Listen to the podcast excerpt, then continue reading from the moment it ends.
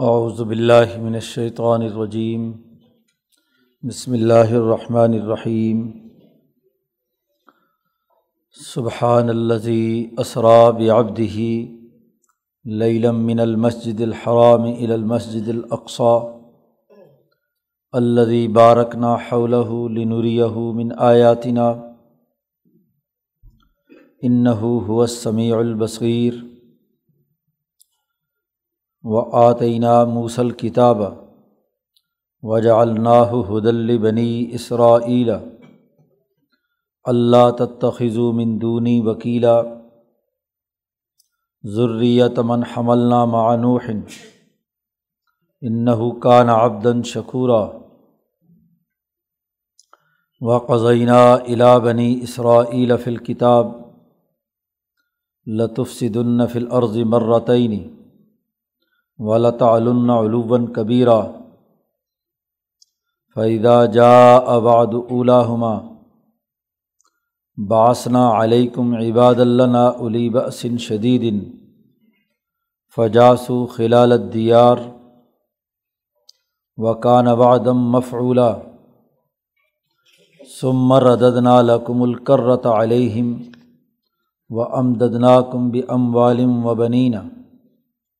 وجالناکم اکثر نفیرہ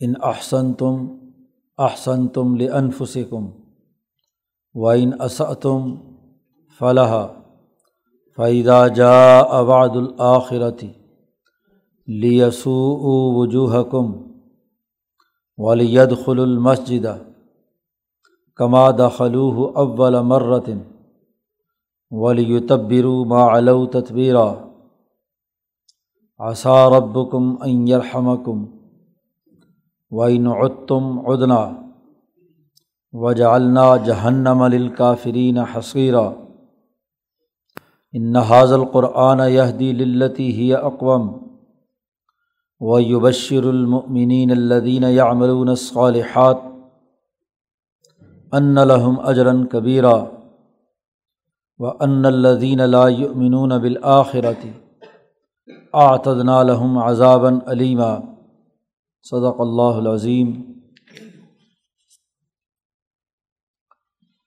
یہ صورت بنی اسرائیل کا پہلا رقوع ہے.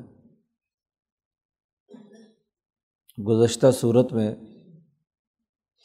دین اسلام کے عالمگیر پروگرام اور اس کے بنیادی اثاثی اصولوں کی نشاندہی کی گئی تھی. اسلام کی اثاسیات واضح کی گئی تھیں کہ تاوت اور ظالموں کے نظام کا انکار کر کے اللہ وحدہ اللہ شریک کی غلامی اختیار کرنا، انسانی معاشرے، عدل و انصاف پر قائم کرنا، امن و امان اور معاشی خوشحالی کو یقینی بنانا اور ان چاروں اصولوں کی احسن طریقے سے دعوت دینا۔ تو اسلام کا جو بین الاقوامی پروگرام ہے، اس کے اثاثی اصول پچھلی صورت میں واضح کر دیے گئے۔ نبی اکرم صلی اللہ علیہ وسلم کی بیست چونکہ تمام اقوام عالم کی طرف ہوئی ہے، دنیا بھر کی تمام قوموں کو اس پروگرام کی دعوت ہے۔ اب ترتیب بار قرآن حکیم نے اگلی صورتوں میں بین الاقوامی نظام قائم کرنے کے لیے جن قوموں کے ساتھ روابط اور تعلقات قائم کرنے ہیں اور انہیں ان سچے اصولوں کی دعوت دینی ہے، ان کا بیان ہے۔ مولانا سندھی رحمۃ اللہ علیہ فرماتے ہیں کہ اسلام کے علاوہ اور اسلام سے پہلے جو تحریکات دنیا میں موجود تھیں ان میں ایک تو خود ابراہیم علیہ السلام ہی سے پھوٹنے والی ایک شاخ جسے بنی اسرائیل کہا جاتا ہے، جس کے دو ذیلی ملتیں یہود اور نصارہ ہیں، جن کا مرکز بیت المقدس مسجد اقسا ہے۔ تو یہ دو دائرے ہیں ابراہیمی تحریک کے۔ جب نبی اکرم صلی اللہ علیہ و کل قومی انقلاب برپا کرنے کے لیے دنیا میں تشریف لائے، تو اب ضرورت تھی کہ مکہ اور بیت المقدس کے مرکز کے درمیان تعلقات استوار ہوں اور اس کے بعد سے بیت المقدس، بیت اللہ الحرام کے نظریے اور اس کے فکر کے ساتھ وابستہ ہو جائے۔ تو بنی اسرائیل اور بنی اسماعیل کے دونوں مراکز کے درمیان سب سے پہلے اتفاق ضروری ہے۔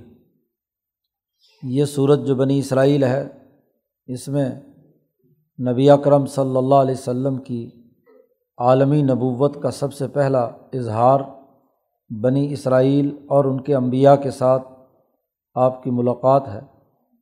اور باقی تمام انبیاء کا نبی اکرم صلی اللہ علیہ وسلم کی امامت میں نماز پڑھنا ہے۔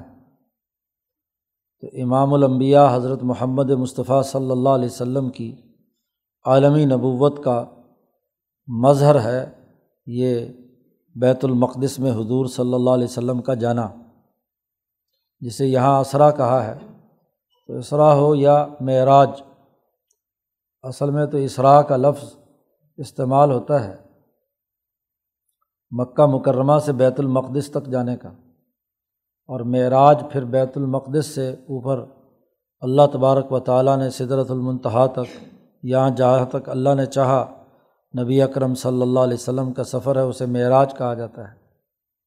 لیکن اردو میں دونوں لفظ ایک دوسرے کے موقع پر استعمال ہو جاتے ہیں۔ تو یہاں نبی اکرم صلی اللہ علیہ وسلم کے اس سفر کا ذکر ہے۔ جو آپ صلی اللہ علیہ وسلم نے مکہ مکرمہ کے آخری زمانے میں بیت المقدس کی طرف کیا تھا،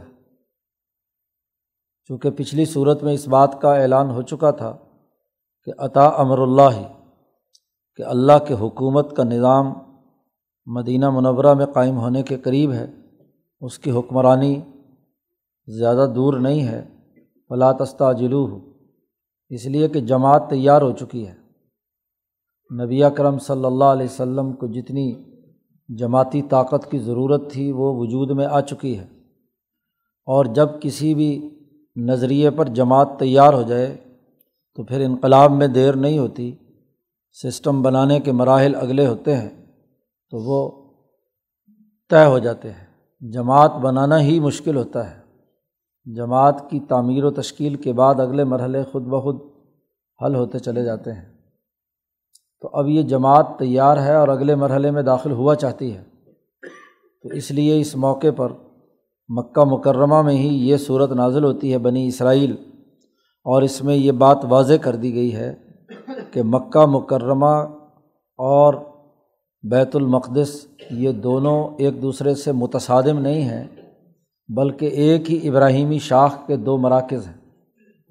تو ابراہیمی تحریک کی طرف دعوت دی گئی تھی پچھلی صورت کے آخری رقوع میں کہ یعنی انیک طب ملت ابراہیم حنیفہ۔ تو اصل میں تو ملت ابراہیمیہ کا اصلی پروگرام اسی کو نبی اکرم صلی اللہ علیہ وسلم لے کر آئے ہیں۔ اب اس کا عملی نظام قائم کرنا ہے۔ تو عملی نظام قائم کرنے کے لیے ضروری ہے کہ ابراہیمی تحریک سے جو وابستہ تمام ملتیں ہیں، مذاہب ہیں، ان تمام کو یکجا کیا جائے۔ تو اس کے لیے یہ نبی اکرم صلی اللہ علیہ وسلم کا سفر ہوا ہے۔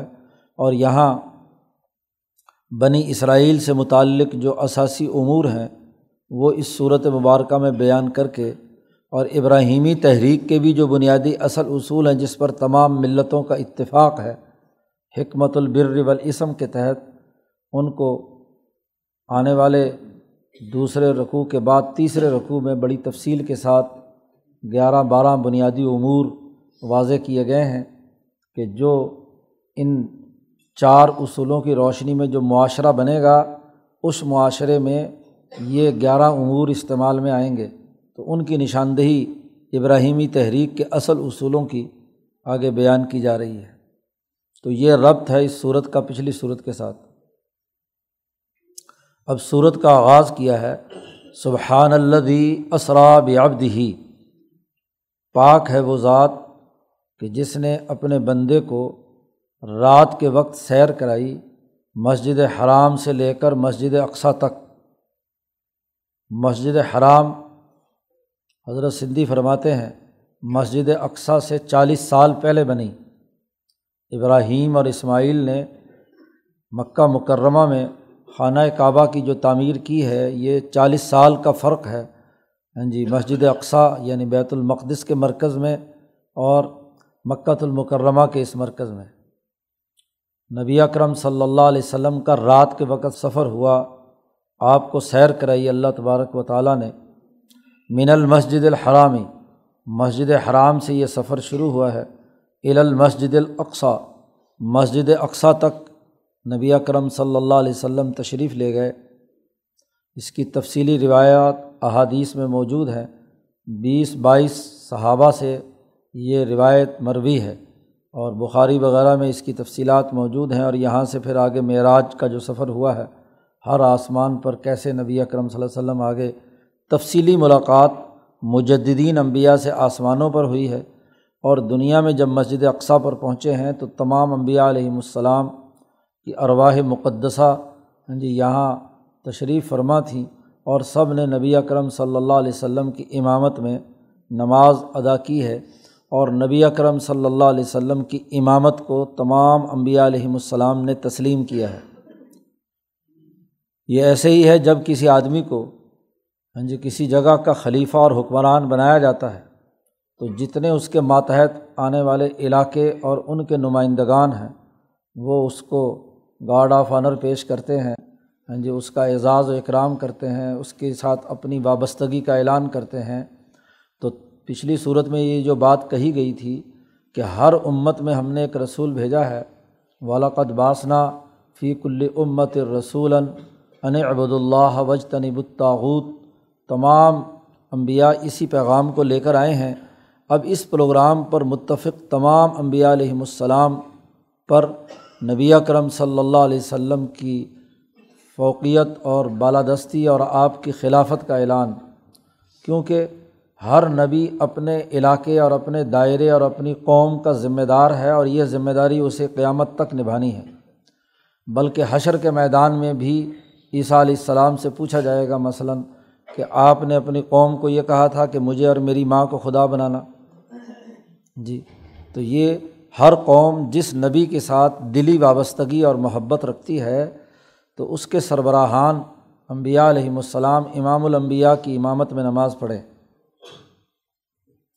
وہ مسجد اقسا اللہ بارک نا ایک خصوصیت تو قرآن نے یہ بیان کی کہ مسجد اقسا کے چاروں طرف ہاں جی ہم نے بہت ہی برکت عطا فرمائی ہے۔ روحانی برکات بھی ہیں اور جسمانی اور علاقائی برکات بھی ہیں۔ روحانی برکات تو یہ ہیں کہ چار ہزار کے قریب انبیاء ابراہیم علیہ السلام کی اولاد میں آئے اور ان کا مرکز یہی بیت المقدس رہا۔ تو اتنے الاظم ہاں جی امبیا علیہم السلام ان کا یہ مرکز رہا ہے۔ تو ان کی روحانی برکتیں بہت ہیں۔ ہاں جی تورات اور زبور اور انجیل، ان تمام کتب الہیہ کا مرکز اور منبع بھی یہی بیت المقدس ہے، مسجد اقسا ہے۔ اور علاقائی اور دنیاوی زمینی جو خصوصیات ہیں وہ بھی ہیں۔ مشرق وسطیٰ میں ایک ایسے مرکز میں واقع ہے، یہ بیت المقدس کہ ایشیا، افریقہ اور یورپ، ان تمام کے تقریباً سنگم پر ہے جی۔ سمندروں اور دریاؤں کے اعتبار سے بھی وہ مرکزی جگہ پر واقع ہے۔ آب و ہوا بہت عمدہ ہے، زیتون اعلیٰ درجے پر ہوتا ہے اور بہت سارے انعامات اور ہاں جی چیزیں جو ہیں، معاشی ضروریات سے متعلق وہ بھی ہیں۔ اور خشکی کے راستے سے جتنے تجارتی قافلے آنا جانا ہے، اس کے لیے بھی رابطہ مرکز یہی رہا ہے۔ عراق سے جتنے قافلے مصر جاتے تھے یا یورپ جاتے تھے وہ اسی راستے سے فلسطین سے گزرتے تھے اور ادھر سے آنے والے بھی اسی علاقے سے گزرتے تھے۔ تو تجارتی حب بھی ہے، زرعی پیداوار کا مرکز بھی، عمدہ سے عمدہ غذاؤں اور بہترین پھل فروٹ کا مرکز بھی ہے۔ اسی طریقے سے جب یہ یہ ترقیات کرتی ہیں تو اپنے زمانے میں دستکاری اور باقی صنعت کاری کا بھی کیا ہے، مرکز ہے۔ بلکہ یہ آج بھی اسی طریقے سے مرکز ہے کہ دنیا میں یہ بات تسلیم کی جاتی ہے کہ جس کا اس مشرق وسطیٰ پر، فلسطین پر اس پر قبضہ ہوگا، وہ دنیا کا حکمران ہوگا۔ اسی لیے برطانوی سامراج نے جب خلافت عثمانیہ کا خاتمہ کیا، تو اس نے سب سے پہلے شرارت اسی جگہ سے شروع کی۔ یہودیوں کو اکسایا اور وہ ہاں جی اعلان بالفور ہوا وغیرہ وغیرہ، جس کے نتیجے میں یہ اسرائیل کا خنجر یہاں گھونپا گیا اس مرکز پر۔ وہ صرف اور صرف اسی لیے کہ انہیں اندازہ تھا کہ پچھلی پانچ، چار، پانچ ہزار سال کی تاریخ اس حقیقت کی نشاندہی کرتی ہے کہ جس کے قبضے میں یہ علاقہ ہے وہ دنیا پر حکومت کرتا ہے۔ جیسا کہ آگے بھی آ رہا ہے اسی رقوع میں کہ کسرا ایران اور کیسر کے درمیان بھی اور یا عراق کے حکمرانوں اور بابل کے حکمرانوں اور ان کے درمیان بھی یہی کشمکش رہی۔ جی کبھی کسرا ایران ہاں جی رومیوں کو بھگا کر یہاں قابض ہو جاتا، کبھی رومی آتے تو یہاں قابض ہو جاتے۔ تو جس کا مشرق وسطیٰ اور فلسطین پر قبضہ رہا ہے، سیاسی طور پر وہ دنیا میں حکمران رہا ہے۔ چاہے کتنا ہی ظلم و تشدد ہو، لیکن انہوں نے اس جگہ کو مرکز بنا کر اس کو اپنے مقاصد کے لیے استعمال کیا ہے۔ کیونکہ یہ دنیا کے بالکل درمیان میں تجارتی قافلوں کی گزرگاہ اور تمام علاقوں پہ اثر و رسوخ یہیں سے پھیلتا ہے۔ ایک تو یہ کہ وہ بابرکت مقام، وہاں نبی اکرم صلی اللہ علیہ و سلم کو اللہ پاک نے سیر کرائی مسجد اقسا کے پاس۔ اللہ بارکنا حولہ تو روحانی اور عرضی اور علاقائی برکتیں اس مرکز میں موجود ہیں۔ دوسرا، ایک اور بنیادی اہم مقصد یہ تھا کہ لنوری من آیاتنا، تاکہ نبی اکرم صلی اللہ علیہ و کو اپنی نشانیاں دکھائیں ہم۔ آیات قرآن نے دوسری جگہ پر کہا ہے کہ ہم نے ان کو آیات القبرا دکھایا صورت النجم میں جو معراج کا واقعہ ہے، وہاں بڑی نشانیاں۔ تو بڑی نشانیاں کیا ہیں؟ ہاں جی ایک تو یہ کہ تمام انبیاء کی دعوت، اس کے بنیادی اثاثی اصول اور ان امبیا علیہم السلام کے قلوب متحرہ سے جو انسانیت سیراب ہوئی، آج وہی تمام انبیاء وہاں پر جمع ہیں۔ اور حضرت سندھی نے یہاں بڑی تفصیلی بحث کی ہے الہام الرحمٰن میں کہ شاہ ولی اللہ صاحب کے فلسفے کے تناظر میں کہ ان امبیا علیہم السلام کے احجار بہتہ میں نبی اکرم صلی اللہ علیہ و سلم کی جو روحانی قوت اور طاقت اور حجر بہت ہے، اس کا آپس میں ملاپ ہوا ہے۔ جی تو اللہ کی جو تجلیات اور حضیرت القدس کے جو مقامات اور جو کائنات کے نظام سے متعلق تمام امور ہیں جن کا تفصیلی مشاہدہ معراج کی رات نبی اکرم صلی اللہ علیہ وسلم کو کرایا گیا اجمالی طور پر تمام اقوام عالم کی خصوصیات کیا ہیں؟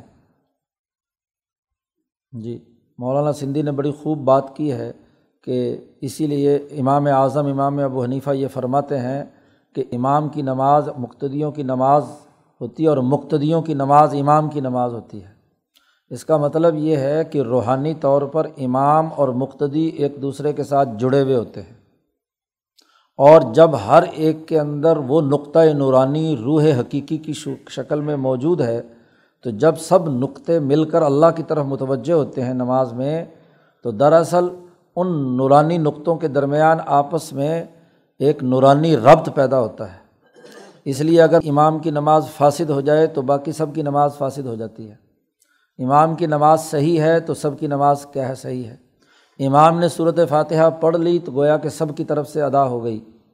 تو یہ جو ربط اور تعلق ہے، یہ اس حقیقت کی نشاندہی کرتا ہے کہ جتنے بھی پیچھے لوگ کھڑے ہوئے تھے حضور صلی اللہ علیہ وسلم کے امبیا علیہم السلام، ان کے قلوب اور ان کے احجار باہتا سے جو روشنی پھوٹ رہی تھی اپنی اپنی قوموں کے مزاج کے تناظر میں وہ نبی اکرم صلی اللہ علیہ وسلم کے حجر بہت میں آپ کی نقطۂ نورانی میں وہ جذب ہو رہی تھی۔ اور آپ کی جو بین الاقوامی امامت اور آپ کی زمانے میں جو نورانیت دنیا میں قائم ہونی ہے، وہ ان انبیاء کے قلوب پر اثر انداز ہو رہی تھی۔ مقتدی پر امام کی قوت کا اثر ہوتا ہے اور امام پر مقتدیوں کا اثر ہوتا ہے۔ خود نبی اکرم صلی اللہ علیہ وسلم نے فرمایا کہ میرے پیچھے لوگ کھڑے ہوئے، کیوں ہاں جی ایسے کام کرتے ہیں تمہیں نہیں معلوم کہ میں پیچھے بھی دیکھتا ہوں۔ میں تمہارے حالات سے واقف رہتا ہوں کہ تم پیچھے کیا کر رہے ہو۔ تو امبیا علیہم السلام، خاص طور پر نبی اکرم صلی اللہ علیہ وسلم، جن کی روحانیت بہت ہی قوی ہے ہاں جی اور ان کی امامت بھی بڑی طاقتور ہے۔ تو یہ امامت جو نماز کی تھی، اس کے ذریعے سے ہر ہر قوم کا جو نمائندہ نبی وہاں اس مجمع میں موجود تھا ان تمام کے جو اجتماعی اور ان کے جو قومی خصوصیات ہیں، وہ نبی اکرم صلی اللہ علیہ وسلم کی روح پر اور آپ صلی اللہ علیہ وسلم جو اس وقت بین الاقوامی خلافت قبرا کا نظام قائم کرنے کے لیے تشریف لائے ہیں اور آپ نے جو عملی نظام اس دور میں قائم کرنا ہے، وہ ان انبیاء کے ذریعے سے ان کی اقوام میں پایا جاتا ہے۔ امام شاہ ولی اللہ صاحب کا نظریہ نبوت ہی بنیادی طور پر یہ ہے کہ یہ نبوت انسانی فطرت کا اور انسانی عقل کا لازمی تقاضا ہے اور اسی نبوت عامہ کا اثر ہے کہ دنیا میں جہاں بھی جس قوم میں کوئی بھی عمدہ اور بہتر کام ہے تو وہ دراصل نبی اکرم صلی اللہ علیہ وسلم کی نبوت کا فیضان ہے۔ ترکوں کی مثال دی ہے شاہ صاحب نے کہ وہ جب شروع میں آئے تو بڑی قتل و غارت گری کی، لیکن ہلاکو خان، چنگیز خان نے، لیکن وہی ترک جب ان کو غلبہ عطا ہوا، حکومت بنی تو وہی ترک جو ہے وہ کیا ہے؟ مسلمان ہو گئے اور چھ سو سال تک خلافت عثمانیہ کی حکمرانی پوری دنیا پہ قائم رہی۔ تو مولانا سندھی فرماتے ہیں کہ تلکل ایام مندا ولوحا بین الناس، دنیا کی جو قوم بھی رولنگ کلاس میں شامل ہوگی تو ایک وقت آئے گا کہ وہ نبوت عامہ کے تقاضوں سے کم از کم حضور کا جو ارتفاقات کا نظام ہے اس کی طرف ضرور بڑھے گی۔ ایمان لائے تو بہت اعلیٰ درجے کی بات ہے۔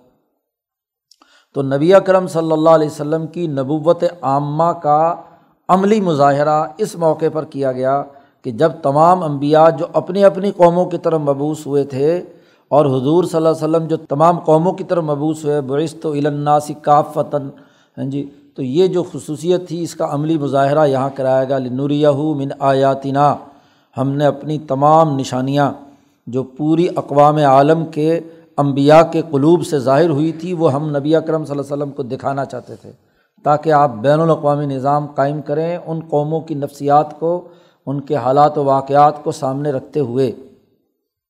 ان نحو سمیع البصیر۔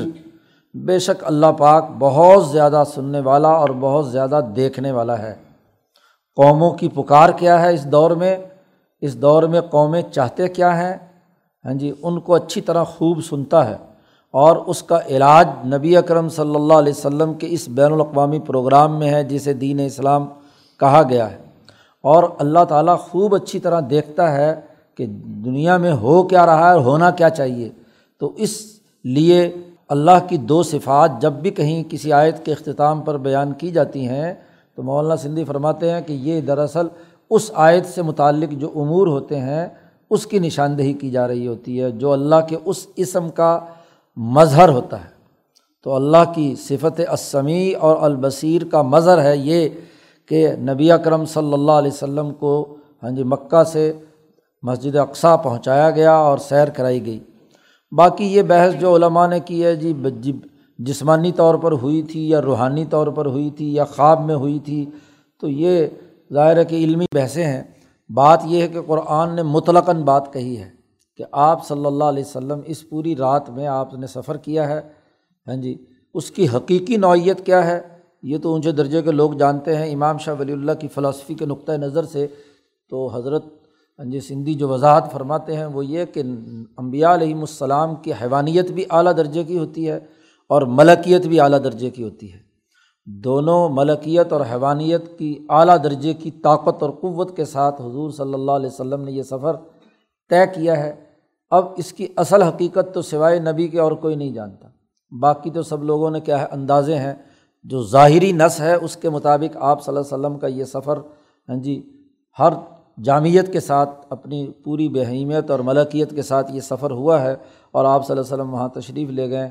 پھر اس آیت میں تو صرف مکہ مکرمہ سے مسجد اقسا تک جانے کا تذکرہ ہے۔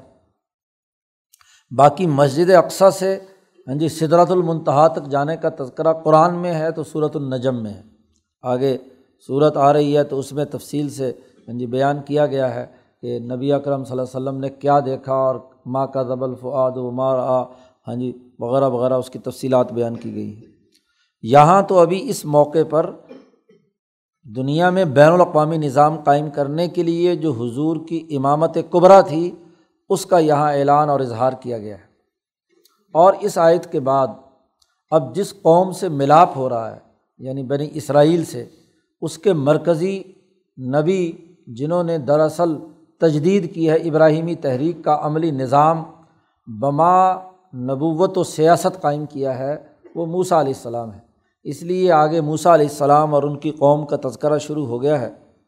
حضرت شاہ ولی اللہ صاحب تفہیمات میں فرماتے ہیں کہ دو بنیادی انبیاء ہیں جن کی نبوت اور خلافت ایک دوسرے کے ساتھ مرج ہے۔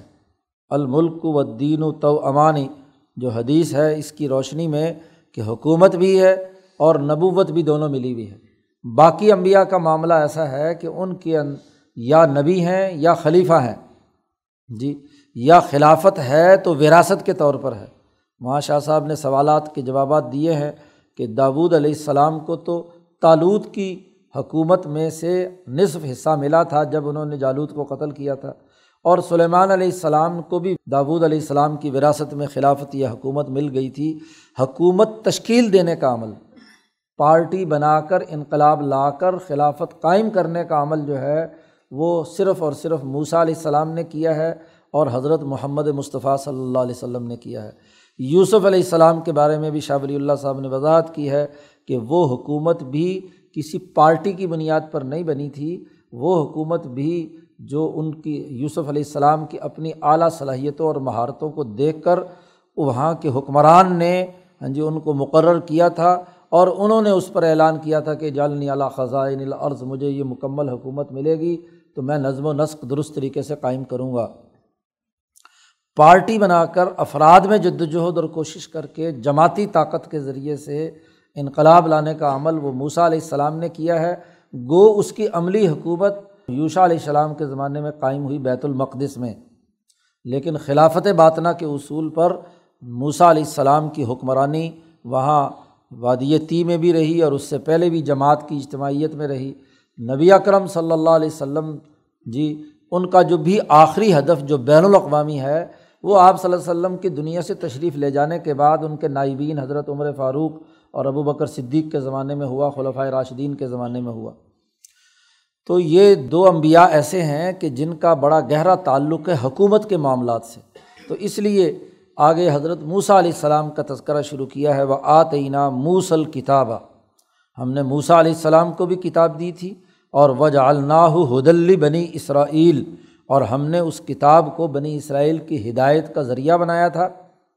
الکتاب جو حکومت قائم کرنے کی صلاحیت رکھنے والی ہے، وہ اطورات جو موسا علیہ السلام پر آئی ہے۔ زبور تو اس کے ذیل میں ہے اور انجیل بھی اس کے ذیل میں ہے۔ ہاں جی اصل بنیادی کتاب آج بھی ان کے یہاں بائبل میں کیا ہے، تورات ہے۔ اور اس کے بعد الکتاب آئی ہے تو کتاب مقدس قرآن حکیم ہے۔ تو یہ کتاب ہم نے موسا کو دی تھی۔ اور وجا اللہ حدلی بنی اسرائیل۔ اللہ تخیضو من دونی وکیلا۔ ہم نے وہاں یہ بنیادی اثاثی اصول جو پیچھے بھی ان ابود اللہ وج تنب الطاعود کی صورت میں بیان کیا گیا تھا، وہ عمومی بات ہے۔ تو اس کتاب میں بھی ہم نے یہی کہا تھا کہ میرے علاوہ کسی کو اپنا کارساز اور وکیل مت بناؤ۔ اللہ نے اس بات کا اعلان کیا تھا کہ وحدہ لا شریک، اللہ تبارک و تعالیٰ ہے۔ کسی فرعون، نمرود، شداد، حامان کسی قارون، کسی کو اپنا حکمران مت مانو، وکیل مت مانو۔ ان سے کہا گیا بنی اسرائیل سے کہ ضروریت من حملنا ماں نوہن اب اس کا تسلسل بھی بیان کر دیا پیچھے کہ موسا علیہ السلام کی کتاب کی اثاسیات کیا ہے تو کہا گیا کہ تم اولاد ہو ان لوگوں کی جن کو ہم نے کشتی نو میں نو کے ساتھ سوار کیا تھا۔ نو علیہ السلام کے زمانے میں باقی ساری قوم ڈوب کر غرق ہو گئی جو کافر، متکبر اور بہیمیت جن پر غالب تھی، انسان نہیں جانور بن گئے تھے۔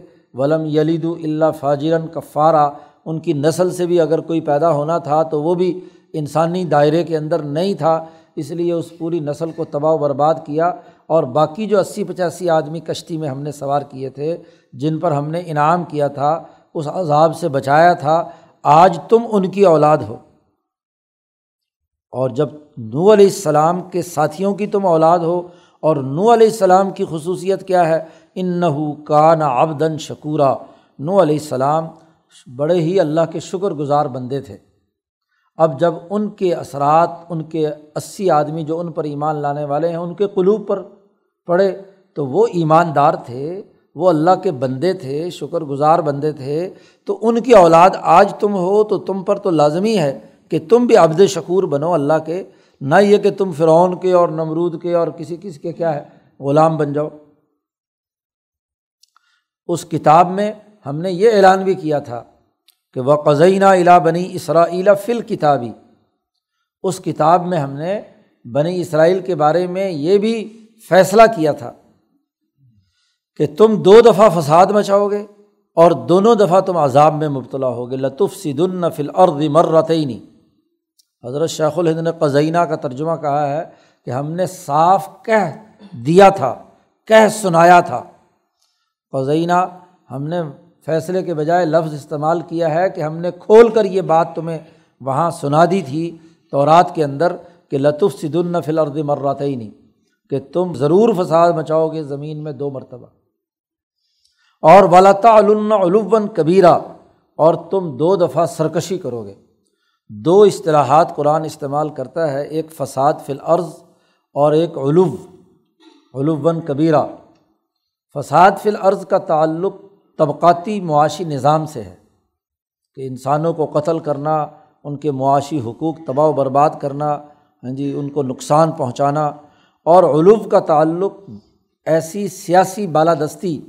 کہ جس میں آمریت کا ایسا نظام کہ جس میں کمزور لوگوں کے حقوق ادا نہ کیے جاتے ہوں۔ ایک طبقہ آمریت پر مبنی نظام قائم کر لے تو یہ علو کبیر کہ بڑا تو ہے نہیں لیکن اپنے آپ کو بڑا سمجھ کر باقی انسانوں کو حقیر سمجھتا ہے۔ تو سیاسی خرابی اور معاشی خرابی تم دو دفعہ پیدا کرو گے اپنے اندر اور جب دونوں دفعہ کرو گے تو دونوں دفعہ تم سزا کے مستحق ہوگے۔ چنانچہ فائزہ جا اواد اولا ہما باسنا علیکم عباد اللہ علی باسن شدید فجاس و خلالت دیار جب پہلا وعدہ آیا یعنی پہلی دفعہ تم نے خرابی پیدا کی، تو ہم نے اپنے بندے تم پر مسلط کیے۔ باسنا علیکم عباد اللہ اپنے بندے قرار دیا ہے۔ دو دفعہ، ایک دفعہ بخت نثر نے بیت المقدس کو اجاڑا، ان کو غلام بنایا۔ اور ایک دفعہ جالوت نے ان کو غلام بنایا۔ تو دونوں دفعہ کا تذکرہ قرآن نے کیا ہے کہ دو دفعہ تم نے یہ جرم کرنا ہے اور دونوں طرفہ تمہیں سزا دی جائے گی۔ اب جو ان کے اوپر مسلط کیے گئے، ان کو سزا دینے کے لیے مقرر کیے گئے، وہ عباد اللہ نہ کہا ہے کہ وہ ہمارے بندے، ہم تم پر مسلط کریں گے۔ حالانکہ وہ بخت و نثر اور جالود دونوں کافر تھے۔ ان کا اسلام سے کوئی تعلق نہیں تھا۔ ہاں جی۔ ان دونوں نے ان کو بنی اسرائیل کو سزا دی۔ اب مسلمان اگر بگڑ جائے، اپنے نظریے سے منحرف ہو جائے، اپنے آئین اور دستور کو چھوڑ دے، اپنی کتاب کی تعلیمات پر عمل درآمد نہ کرے، تو ان کو سزا دلوائی جاتی ہے۔ ایسے لوگوں سے جن کے پاس کوئی کتاب نہیں آئی ہے، وہ آ کر ان کو سزا دیتے ہیں۔ یہ مفسرین کہتے ہیں، ایسے ہی جیسے کسی کو پھانسی دلوانی ہو، کوڑے مروانے ہوں تو جلاد کو بلاتے ہیں۔ اور جلاد عام طور پر یہاں ہندوستان میں وہ غیر مسلم یا عیسائی ہوتے تھے۔ ہاں جی تو کوڑے ان سے مروائے جاتے ہیں تاکہ ان کو اچھی طریقے سے سزا۔ تو جو کوڑا مارنے والا کسی سسٹم کے ماتحت ہو اور اس کے حکم سے مار رہا ہو، تو وہ اس کا غلام ہی ہوگا نا۔ تو اس کو عباد اللہ نہ کہا ہے۔ تو یہاں حضرت شاہ عبد القادر صاحب فرماتے ہیں کہ دیکھو ان کافروں کو عباد اللہ اللہ نے کہا کہ ہمارے بندے ہیں، کہ ہم نے ان کے ذریعے سے تمہیں ذلیل اور رسوا کیا جائے گا۔ الیباسن شدید، جو سخت لڑائی لڑنے والے ہوں گے، وہ تم پر مسلط کریں گے۔ اور فجاسو خلالت دیار، اور پھر تمہارے گھروں اور تمہاری بستیوں کے اندر وہ پھیل جائیں گے، داخل ہو جائیں گے شرائط کر جائیں گے۔ ایسی حکمرانی قائم ہوگی کہ ہر گلی محلے پر وہ مسلط ہو کر سزا دیں گے، کرفیو لگا کر تمہیں بند کر دیں گے، تمہیں کوڑے برسائیں گے کہ تم نے اسلام کا نام غلط استعمال کیا ہے۔ اسلام کی تعلیمات کے مطابق اپنا نظام نہیں بنایا تو عذاب الہی میں تم مبتلا ہو گئے۔ کیوں؟ اس لیے کہ یہ فساد مچایا۔ اور کیا ہے؟ تکبر اور غرور اور آمریت کی سوچ کو پرورش دی۔ اس کو پالا، انسان دوستی چھوڑ دی۔ اسلام یا کتاب تو بنیادی طور پر اس لیے آئی تھی ابراہیمی تحریک پر کہ وہ والدین کے حقوق ادا کرے، کسی بندے کو قتل نہ کرے، پورا تولے، پورا ناپے، جس کی تفصیلات اگلے تیسرے رقوع میں بیان کی جا رہی ہیں۔ یہ ابراہیمی تحریک تھی، کتاب نے تو ان باتوں کا حکم دیا تھا۔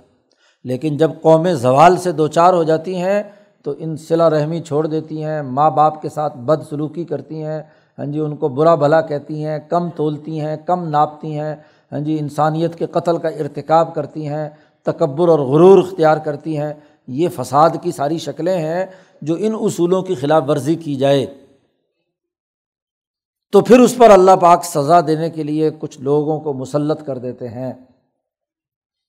فجاس و خلالت دیار اور اللہ پاک نے کہا کہ دیکھو، اگر تم یہ حرکت کرو گے تو کان وعدم مفعولا۔ یہ ایسا وعدہ ہے کہ ہو کر رہے گا۔ اس نے ہونا ہی ہونا ہے۔ اگر تم جرم کرو گے تو یہ سزا ضروری ہونی ہے۔ سما ردنا لکم الکرت علیہم۔ پھر ہم نے تمہیں دوبارہ حکومت دے دی۔ تمہیں دوبارہ لوٹا کر ہاں جی پھیر دی تمہاری۔ و امدد ناکم ہم نے تمہاری مدد کی ہاں جی اور پھر بے ام والن مال سے بھی اور اولاد سے بھی۔ اور وجہ الناکم اکثر نفیرہ اور تمہاری تعداد اور لشکر بھی ہم نے بہت زیادہ بنا دیا۔ دوبارہ طاقت ہوئی جی جالود کو قتل کیا، حکمرانی قائم ہوئی اور پھر نظام مملکت چلنے لگا۔ ہاں جی پھر اچھے طریقے سے تم نے کچھ عرصہ حکمرانی کی۔ ہاں جی داود اور سلیمان کے زمانے میں ان احسن تم احسن تم لنفسکم اگر تم اچھا کرو گے تو تو اپنے لیے اچھا کرو گے۔ ہاں جی وائن اسا تم فلاح ہاں جی اور اگر تم برا کرو گے تو تمہیں اس کی سزا ملے گی۔ تو ضابطہ اور قاعدہ بتلا دیا کہ جس کو جتنے اعلیٰ درجے کا پروگرام دیا جائے اور وہ اس کی قدر نہ کرے، اتنی ہی سخت اس کے اوپر سزا ہے۔ ایک جاہل جس کو کتاب کا علم نہیں دیا گیا، جس کے پاس علم نہیں ہے، وہ اگر جہالت کی وجہ سے کوئی غلط کام کرتا ہے تو اس کو تو رعایت دی جا سکتی ہے نظر انداز کیا جا سکتا ہے۔ لیکن جانتے بوجھتے ہوئے، سمجھتے ہوئے بھی، یہ سمجھتے بھی ہیں کہ سود حرام ہے۔ یہ سمجھتے بھی ہیں کہ رشوت حرام ہے۔ یہ بھی جانتے ہیں کہ کم تولنا، کم ناپنا، یہ جرم ہے اور خرابی کی بات ہے۔ شریعت نے اس سے منع کیا ہے۔ وغیرہ وغیرہ۔ جانتے بوجھتے ہوئے بھی یہ حرکت کر رہے ہیں تو سوائے عذاب کے اور کیا راستہ ہے؟ جی مسلمان دنیا بھر میں اسی وقت غلام بنے کہ جب انہوں نے دین کا اصل پروگرام، جس کا علم تھا، انہوں نے چھوڑ دیا۔ چھوڑ دیا، تو باہر سے بھیڑیے آئے، سامراجی تاغوتی قوتیں آئیں اور انہوں نے غلام بنا کر وہ کام کیا ہے جو قرآن نے کہا، فجاسو خلالت دیار۔ صرف پچاس ساٹھ ہزار انگریزوں نے اتنے بڑے ہندوستان پر حکومت کی ہے ہاں جی کئی کروڑ انسانوں پر۔ آخری زمانے میں ہاں جی جی آزادی کی تحریک چل رہی، روس میں انقلاب آیا تو کوئی ہندوستانی لیڈر وہاں گیا، اس نے کہا جی ہمیں ہاں جی مدد پہنچاؤ کہ ہم ہندوستان کی آزادی کی جنگ لڑ رہے ہیں۔ تو اس نے پوچھا، تم کتنے ہو؟ کہ جی تین چار کروڑ، پانچ کروڑ ہیں۔ اچھا انگریز جو تم پر حکومت کر رہے ہیں وہ کتنے ہیں؟ کہ جی ساٹھ ہزار۔ کمال ہے، جو ساٹھ ہزار کے مقابلے میں تم پانچ، چھ کروڑ مقابلہ نہیں کر سکتے، تو ہماری مدد سے کیا ہوگا؟ تو جب قوموں میں بزدلی پیدا ہو جائے، وہن آ جائے، موت کا ڈر پیدا ہو جائے، سرمایہ پرستی ہو جائے جو حضور صلی اللہ علیہ وسلم نے فرمایا کہ جب کسی قوم میں واہن پیدا ہو جائے ہاں جی حب الدنیا و کراہیت الموت، دنیا کی محبت اور موت کی ناپسندیدگی پیدا ہو جائے، جان بچا کر، اپنی کھال بچا کر ہاں جی انگریزوں سے مفادات حاصل کریں، سامراج کے اعلی کار اور ایجنٹ بنے اس کے لیے کردار ادا کریں، تو سوائے ذلت اور رسوائی کے اور کیا ہوگا؟ تو قرآن نے واضح طور پر کہہ دیا اچھا کرو گے تو اچھا بدلا پاؤ گے دنیا میں ہی۔ اور اگر دنیا میں برا کرو گے تو برا بدلا پاؤ گے۔ بنی اسرائیل کو ہم نے یہ وضاحت کر دی۔ قرآن کہتا فیضا جا واد الآخرتی جب دوسرا وعدہ آیا، تو پھر تم نے یہی حرکتیں کیں، خرابی پیدا ہوئی۔ اور لیسو وجوہ حکم خود سلیمان علیہ السلام کے بیٹے بلکہ پوتے کے زمانے میں ہاں جی اس پورے کو کیڑا لگ گیا، ریاست کو دھڑام سے گرتی ہے۔ اور بد اخلاقی پھیلتی ہے اور پھر زوال کی طرف جاتے ہیں، پھر بخت و نثر نے قبضہ کیا اور اس نے پھر ذلیل اور رسوا کیا۔ لیا سو او وجوہ کم دوبارہ جب تم نے یہ حرکت کی تو پھر تمہارے چہرے کالے کر دیے گئے۔ جی منہ کالے کیے گئے ہاں جی تمہیں مایوس کیا گیا۔ حضرت نے تو نرم ترجمہ کیا ہے کہ تمہارے منہ اداس کر دے، لیکن حاشیے میں مولانا نے کہا کہ منہ کالے کر دے۔ ہاں جی ان کے منہ کالے کیے گئے، ذلیل اور رسوا کیا گیا، غلام بنایا گیا، گرفتار کر کے لے جایا گیا۔ اور ولید خل المسجدہ اور وہ مسجد میں گھس گئے۔ ہاں جی کہاں مسجد؟ وہ احترام کی جگہ تھی، مسجد اقسا کہ جہاں اس مسجد اقسا کو توڑا، پھوڑا اور اس کو نقصان پہنچایا، بوٹوں سمیت اس میں داخل ہو گئے۔ آج مسلمان شور مچاتے ہیں کہ جی فلاں یہودی ہماری مسجدوں میں داخل ہو گئے فلاں ہندو ہماری مسجدوں میں داخل ہو گئے۔ اپنے کرتوت نہیں دیکھتے۔ قرآن نے کہا کہ مسجد میں دشمن تبھی داخل ہوتا ہے جب تم بد اخلاق ہو جاؤ، مسجد کی قدر نہ کرو۔ مسجد کا نظام قائم نہ کرو، مسجد کی عزت نہ کرو۔ مسجد میں نمازیں بھی پڑھو، جھوٹ بھی بولو۔ مسجد میں نمازیں بھی پڑھو اور بے حیائی بھی کرو۔ مسجد میں نمازیں بھی پڑھو، ظلم بھی کرو، تکبر بھی کرو تو پھر مسجدیں کیسے بچیں گی؟ ید خل المسجدہ مسجد میں داخل ہوئے، کما داخل ہو اول مرتن۔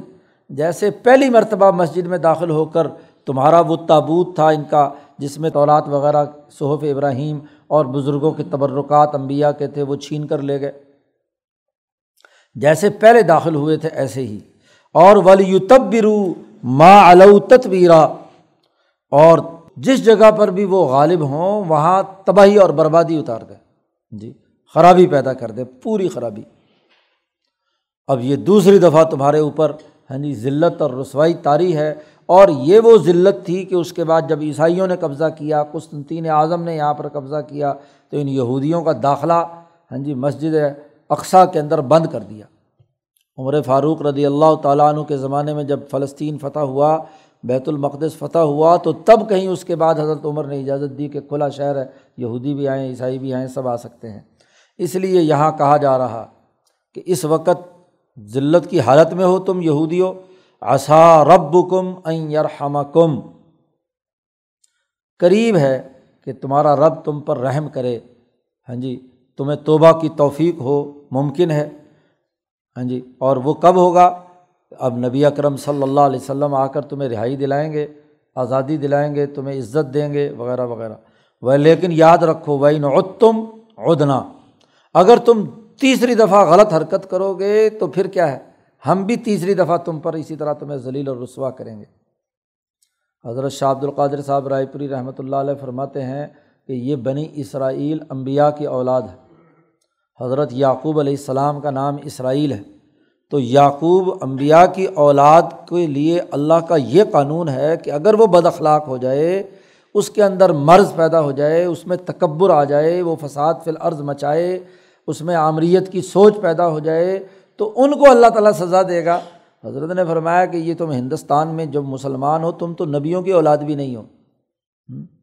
تو جذباتی جب نعرے ہوتے ہیں اور بلا وجہ کی ڈینگے مارنا ہے تو یہ تباہی اور بربادی کا سبب ہے۔ حیدرآباد کا قتل عام ہاں جی انہیں لوگوں نے کروایا۔ حقائق دیکھنے کے بجائے تیس فیصد مسلمان، ستر فیصد ہندو وہاں پر اور اس ریاست کے اندر متکبرانہ دعوے ہیں۔ ہاں جی ہندوؤں پر حملے شروع کر دیے۔ تو نتیجے میں خود بھی مار کھائی، لاکھوں انسان قتل ہوئے اور ریاست بھی ان کے ہاتھ میں نہیں آئی۔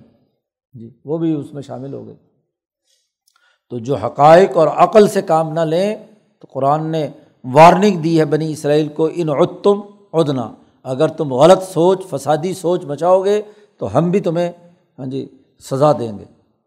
اور یہ تو دنیا کی سزا ہے۔ وجالنا جہنم الکافرین حسیرہ اور جہنم، وہ تو ہم نے کافروں کے لیے بڑا قید خانہ بنایا ہے، وہاں سے تو نکل بھی نہیں سکیں گے۔ اس کے چاروں طرف اتنی بڑی بڑی دیواریں ہوں گی کہ یہ باہر نکل نہیں سکیں گے وہاں پر۔ انا آتنا الکافرین نارن احاطہ بہم سراج کوہا اب یہ بنی اسرائیل کی حالت اور ان کی پوری تاریخ بیان کر دی۔ قرآن میں تو صرف اجمالی طور پر نو علیہ السلام سے لے کر نبی اکرم صلی اللہ علیہ وسلم تک کی ایک اجمالی تاریخ بنی اسرائیل کی بیان کر دی۔ اب یہ خلاصہ ہے۔ اس تمام تر تفصیلات کا جو ملا اعلیٰ میں بنی اسرائیل کے کرتوتوں سے متعلق موجود ہے، مکہ میں یہ صورت نازل ہو رہی ہے۔ اور نبی اکرم صلی اللہ علیہ وسلم نے جب وہاں مسجد اقسا کے اندر ہاں جی نماز پڑھائی اور امبیا کے قلوب کا ربط آپ کے ساتھ قائم ہوا تو موسا علیہ السلام کے قلب سے ربط کے نتیجے میں وہ پوری تاریخ کا پورا دروازہ کھل گیا۔ یہ ہے لنوریا من آیاتنا۔ یہ آیت اور نشانی بتلائی بنی اسرائیل کی جو نبی اکرم صلی اللہ علیہ وسلم کو۔ اور پھر اسی کی تفصیلات جو ہیں، جو حضور کو یہاں معراج کی رات تمام قوموں کے حالات سے آگاہ کیا گیا، اسی کی تفصیلات ہے جو صورت البقر اور عال عمران میں یہودیوں کی خصلتیں، ان کی عادتیں، ان کے ہاں جی خرابیاں ہاں جی وہ ساری تفصیل سے بیان کی اور جو عیسائیوں کی خرابیاں ہیں، وہ اس میں بیان کی گئیں اور اسی کی بنیاد پر ہی ہاں جی اگلی بات جو مولانا سندھی نے بڑی خوبی کے ساتھ قرآن صورتوں میں ربط کے طور پر بیان کی ہے کہ ان مشرقوں میں جو خرابیاں ہیں وہ صورت النساء اور المائدہ میں بیان کر کے ان کی حقیقت واضح کی۔ پھر بقیہ اقوام عالم آراف اور نام کے ذریعے سے ہاں جی ان تمام کی، مجوسیوں کی، صائبین کی، جتنی بھی۔ تو تمام انبیاء کا جو یہاں اکٹھ ہوا تھا اور اس کے ذریعے سے قوموں کے جو حالات ان انبیاء کے قلوب سے، جو ڈیٹا نبی اکرم صلی اللہ علیہ وسلم کے قلب اتھر پر آیا تھا، اجمالی طور پر اور تفصیلی طور پر معراج میں تمام انبیاء سے ملاقات اور وہاں کے تمام چیزوں کا مشاہدہ کرایا گیا، تو اس کے نتیجے میں آپ صلی اللہ علیہ وسلم نے یہ بین الاقوامی پروگرام قرآن کی صورت میں نازل ہوا ہے۔ اس لیے اس کے بعد کہا، ان حاض القرآن یہ دی للتی ہی یا اقوام اب یہ قرآن نازل ہوا ہے جو اس پوری انسانی تاریخ کے تمام مراحل اور وہ تمام نشانیاں جو نبی کو بتلائی گئی تھیں، ان تمام کا مجموعہ ہے، ان اصولوں اور ضابطوں میں جہاں جہاں خرابیاں تھیں، اس کو بھی اس قرآن نے کھول کر بیان کر دیا اور وہاں وہاں جو جو اصول ہونے چاہیے تھے، جس پر سوسائٹی تشکیل پذیر ہونی چاہیے تھی، اس پر یہ قرآن نازل ہوا۔ تو یہ ربط پورا کا پورا اس کے ساتھ جڑ جاتا ہے۔ ان حاضل قرآن یہ دی للتی ہی اقوام سیدھا راستہ بتلاتا ہے جو بالکل اقوام ہے، سیدھا بالکل، اس میں کوئی کجی نہیں ہے۔ جو تمام قوموں کے قوام کا باعث ہے، ان کا قومی نظام بنانے کے لیے، ان کی ڈسپلن کو قائم کرنے کے لیے واضح اور روشن ہدایت دیتا ہے۔ اور وہ یوبشر المنین اللہ دین یا الصالحات۔ اور بہت ہی خوشخبری ہے، اعلیٰ درجے کے ان مومنین، صحابہ اور تعبین کو۔ کہ جن کے اول جد وجہد نے تمام اقوام عالم میں یہ دین غالب کیا۔ جی۔ خاص طور پر ان کے لیے خوشخبری ہے۔ المومنین اس زمانے میں اس کا مصداق صحابہ ہے جی۔ جن کے بارے میں اللہ نے کہا آمین کما آمن الناس۔ ایسے ایمان لاؤ جیسے یہ ایمان لائے ہیں صحابہ، یہ ہیں المومنون۔ تو اس کا اعلیٰ ترین نمونہ صحابہ کی جماعت ہے۔ خلفۂ راشدین کا دور ہے۔ ان کے لیے خاص طور پر خوشخبری ہے کہ انہوں نے اللہ دینہ یا ملون صالحات کہ انہوں نے بہت اونچے درجے کا کام کیا ہے، اور انہیں کی نیابت میں قیامت تک صحابہ کے نقش قدم پر چل کر ہر ہر قوم میں وہاں کا نظام درست کرنے اور انقلاب برپا کرنے کے لیے جو انقلابی جماعت کردار ادا کرتی رہے گی، اس کے لیے بھی خوشخبری ان لحم اجرن کبیرہ ان کے لیے بہت بڑا اجر۔ ہے حضور صلی اللہ علیہ وسلم نے فرمایا کہ آخر زمانے میں ایسے لوگ ہوں گے کہ جہاں اس زمانے میں دین کو سنبھالنا ایسا ہوگا جیسے ہاتھ پر انگارہ رکھ کر چلنا۔ آگ ہاتھ پر جل رہی ہو اور آدمی چلا جا رہا ہو تو برداشت ہوتی ہے۔ جی انگارہ رکھ کر ہتھیلی جلتی ہے اور پھر صبر و استقامت کے ساتھ چلے۔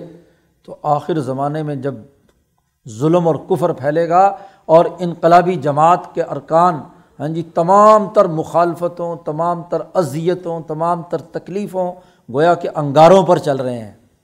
مصیبت میں ہیں، گھر بھی، ماں بھی بھی مخالف، باپ بھی مخالف، خاندان بھی مخالف، مولوی بھی فتوے لگائیں، سوسائٹی بھی مخالف وہ کہیں گے کیسی پرانی باتیں کر رہے ہو یا یہاں تو کھاؤ، پیو، موج کرو، یہ کیا انقلاب انقلاب کے نعرے لگاتے ہو؟ تو مصیبت کے حالت کے اندر ان کی حالت یہ ہوگی تو یہ ہے المومنون، تو ان کے لیے خوشخبری ہے ان الحم اجرن کبیرہ اور یہ بات بھی طے شدہ ہے کہ وہ ان الزین اللہ بالآخراتی جو مستقبل کی فکر کر کے ترقیات کا پروگرام نہ رکھنے والے اور اس پر ایمان نہ لانے والے جو لوگ ہیں آتدن الحم عذاب علیمہ ہم نے ان کے لیے بڑا ہی دردناک عذاب تیار کر رکھا ہے۔ یہ بین الاقوامی پروگرام ہے جو اس قرآن کی صورت میں بیان کر دیا گیا ہے، اب دنیا کی کوئی قوم اگر اس بین الاقوامی پروگرام کے بنیادی اثاثی اصولوں پر اپنا معاشرہ استوار نہیں کرتی اور مستقبل کا فکر نہیں کرتی، دنیا کا بھی اور موت کے بعد کا بھی۔ ہاں جی اس کا کامل فرد آخرت کا تو موت کے بعد کا معاملہ ہے، حشر وشر کا۔ لیکن اس کا ایک فرد دنیا کا مستقبل بھی تو ہے کہ دنیا میں اپنے مستقبل کو درست کرنے کے لیے جو اس پروگرام پر ایمان نہیں رکھتی، ہم نے آتدنا الحم عذابً علیمہ ان کے لیے انتہائی دردناک عذاب تیار کر رکھا ہے۔ تو اس رقوع میں بنیادی امور واضح کر دیے کہ بین الاقوامی سطح پہ جو بنی اسرائیل ہیں، ان کی حالت کیا رہی، ان کی تاریخ کیا ہے؟ اور ان تمام اقوام عالم کے لیے یہ قرآن حکیم ایک بین الاقوامی پروگرام لے کر آیا ہے اور جو اس کو دنیا میں غالب کرنے کی جد وجہد کریں گے، ان کے لیے خوشخبری ہے اور نہ ماننے والوں کے لیے عذاب ہے۔ اللہ تعالیٰ قرآن حکیم کو سمجھنے اور اس پر عمل کرنے کی توفیق عطا فرمائے۔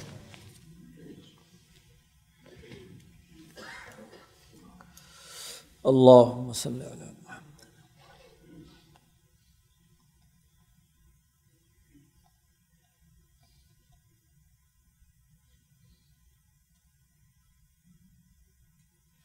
اجمعین